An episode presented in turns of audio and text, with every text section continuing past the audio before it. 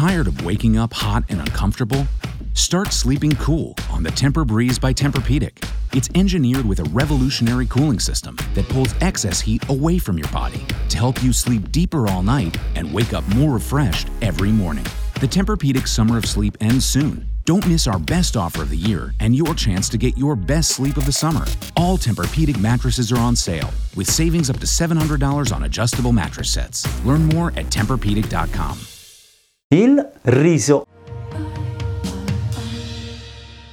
Buongiorno, buongiorno. Siamo ancora a parlare dei famigerati carboidrati, sì che per alcuni sono amici, per alcuni sono nemici e a ognuno di noi lasciamo la scelta. Noi ne parliamo, raccontiamoli nel nostro modo e per come li vediamo studiandoli tutti i giorni, utilizzandoli con le varie metodiche che quotidianamente a livello ambulatoriale utilizziamo. Abbiamo parlato in questa collana dedicata ai carboidrati, anzi se l'avete persa potete tornare a vederla appunto nelle nostre pagine dove abbiamo parlato dei carboidrati e dei carboidrati senza glutine eccetera. Oggi quindi andiamo a parlare del riso appunto. Mancava questo principe dei carboidrati, abbiamo parlato di miglio, abbiamo parlato di mais per quello che riguarda i carboidrati senza glutine e oggi andiamo a parlare di riso. Questo che è un elemento diffusissimo in tutto il mondo, soprattutto come sappiamo nei paesi asiatici, nel Sud America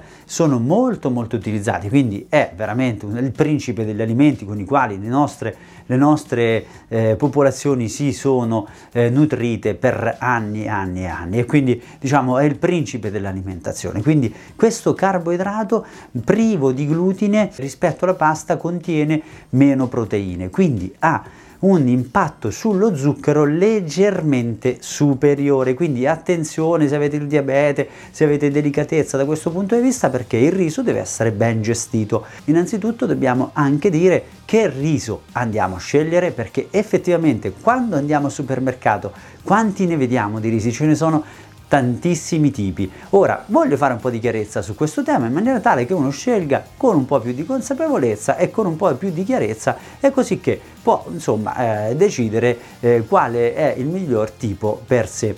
Innanzitutto dividiamo principalmente tra i risi integrali e i risi raffinati, quindi questa è la parte principale. Quindi chiaramente quando prendiamo quel bel riso bianco, eh, perlato, eccetera, stiamo parlando di un riso che viene raffinato. Poi ci sono in verità quattro tipi, anzi cinque tipi di raffinazione, fino eh, chiaramente eh, a, a, quella maggiore è la brillatura. Quindi quando vediamo un riso che è scritto brillato, quello vuol dire che ha il massimo processo di raffinazione.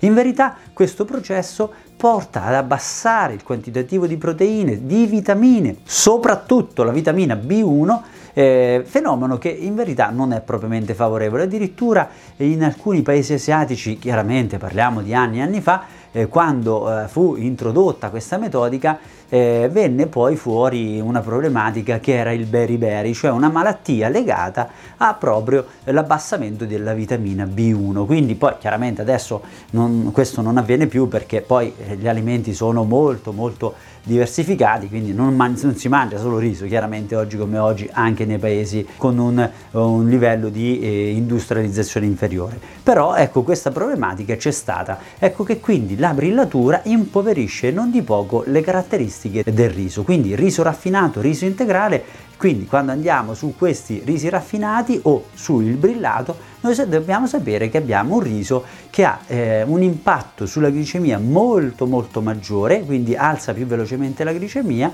chiaramente non contiene glutine, ma è impoverito degli alimenti.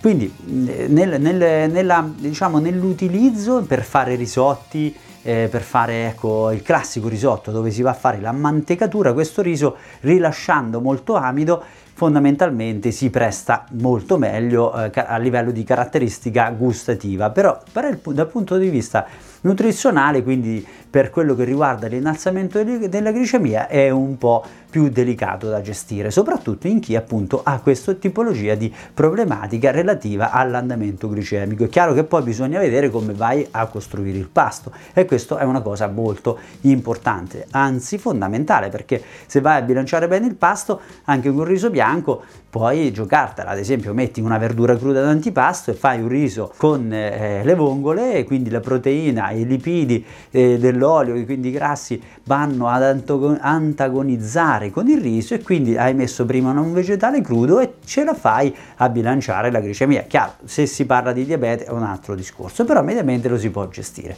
Ecco che invece tutti i risi integrali chiaramente il basmati, il riso venere, il riso rosso, sono tutti risi che si possono considerare integrali, quindi dove la parte del chicco esterna viene mantenuta e quindi l'impatto sulla glicemia è molto più bilanciato, sempre un po' maggiore rispetto alla pasta, però effettivamente con il riso integrale si ha molto più eh, controllo sulla glicemia rispetto al riso raffinato. Ora, i tempi eh, di cottura, le gestioni di questi due di risi cambiano. Cambiano perché il riso integrale si deve gestire in maniera un po' delicata. Infatti il riso integrale andrebbe innanzitutto lasciato in acqua corrente, sotto acqua corrente qualche minuto e poi messo in ammollo e quindi poi lo si può andare a bollire. Tempi di cottura circa 45 minuti, mentre il riso bianco lo si può direttamente cucinare e i tempi di cottura o il riso raffinato e i tempi di cottura sono molto più bassi, circa 20-25 minuti.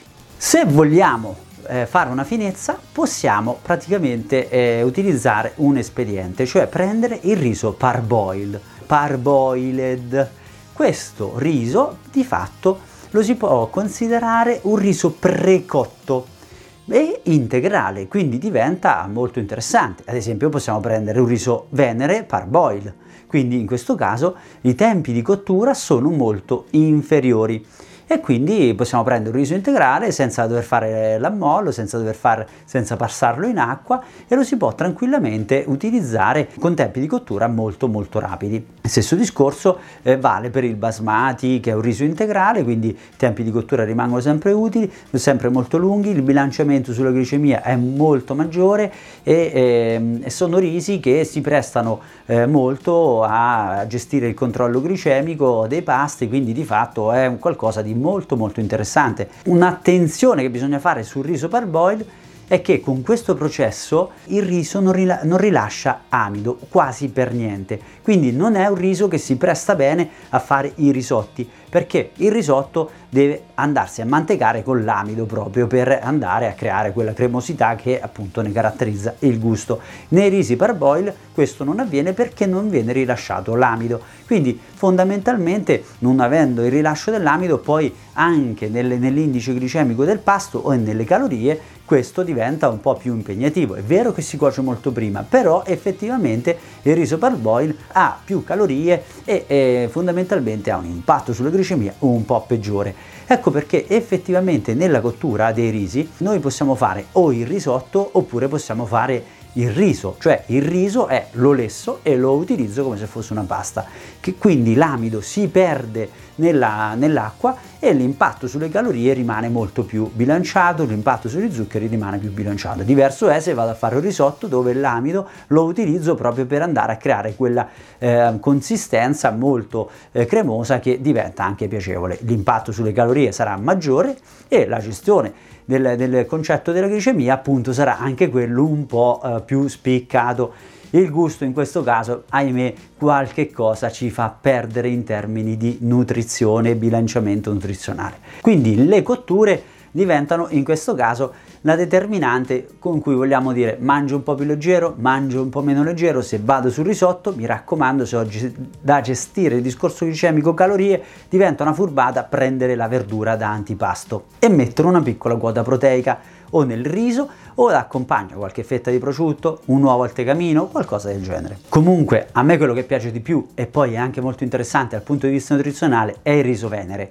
Riso venere che è stato creato nel 1997 a Vercelli, questi mitici italiani che hanno delle qualità straordinarie nella, nel portare questo prezioso alimento in giro per il mondo e quindi hanno mischiato la varietà di riso nero eh, asiatico con la varietà di riso nero italiano e hanno creato questa primizia del palato che è il riso venere, ricco di antociani, quindi eh, eh, proprietà antiossidanti, questi elementi che si chiamano antociani hanno delle proprietà antiossidanti, cioè ci proteggono dallo stress ossidativo, cioè insomma ci proteggono, ci fanno bene, quindi il riso nero molto molto eh, utile per, anche per questo discorso delle difese, bilanciato, integrale, insomma devo dire è tra i risi più interessanti dal punto di vista nutrizionale. A me poi piace tanto, non so a voi. Anche sul riso venere appunto il parboil ci permetterebbe di abbassare i tempi di cottura quindi lati positivi del parboil e i tempi di cottura, però chiaramente bisogna fare attenzione a quello che è il discorso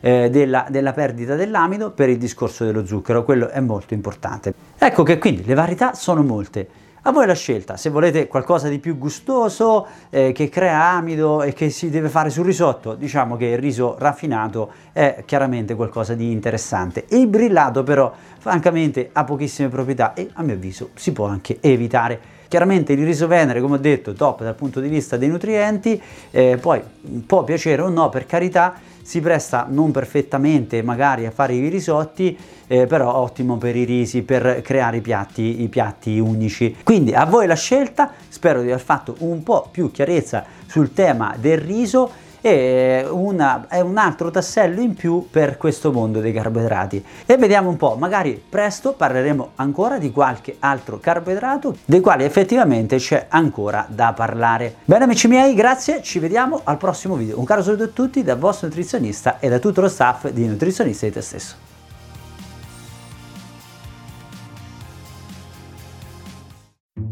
When you list your home with a REMAX agent, you get a pro ready to help every step of the way. And to jam a bunch of those ways into this radio ad, we enlisted the help of one of those fine print speed readers from TV. REMAX agents can assemble a team of experts with a specific set of skills, kind of like an ensemble heist movie, but for selling a house. Staging, fixing, inspecting, the whole 10 yards. Oh, they might know some landscapers too. And that's just a few of the ways a REMAX agent helps you every step of the way. Visit REMAX.com or download the REMAX app to find your agent. Each office independently owned and operated. When you look for a new home with a REMAX agent, you get a market expert who can help every step of the way. And to squeeze a bunch of those ways into this radio ad, we enlisted the help of someone who's had, oh, way too much coffee. REMAX agents are area experts who know every street, side, street, highway, byway, every listing. So you can tell them what you want, and they'll be like, yes. Then show you a bunch, and you'll be like, yes. And bing, bang, boom, you have a home. And that's just a few of the ways a REMAX agent helps you every step of the way. Visit REMAX.com or download the REMAX app to find your agent. Each office independently owned and operated.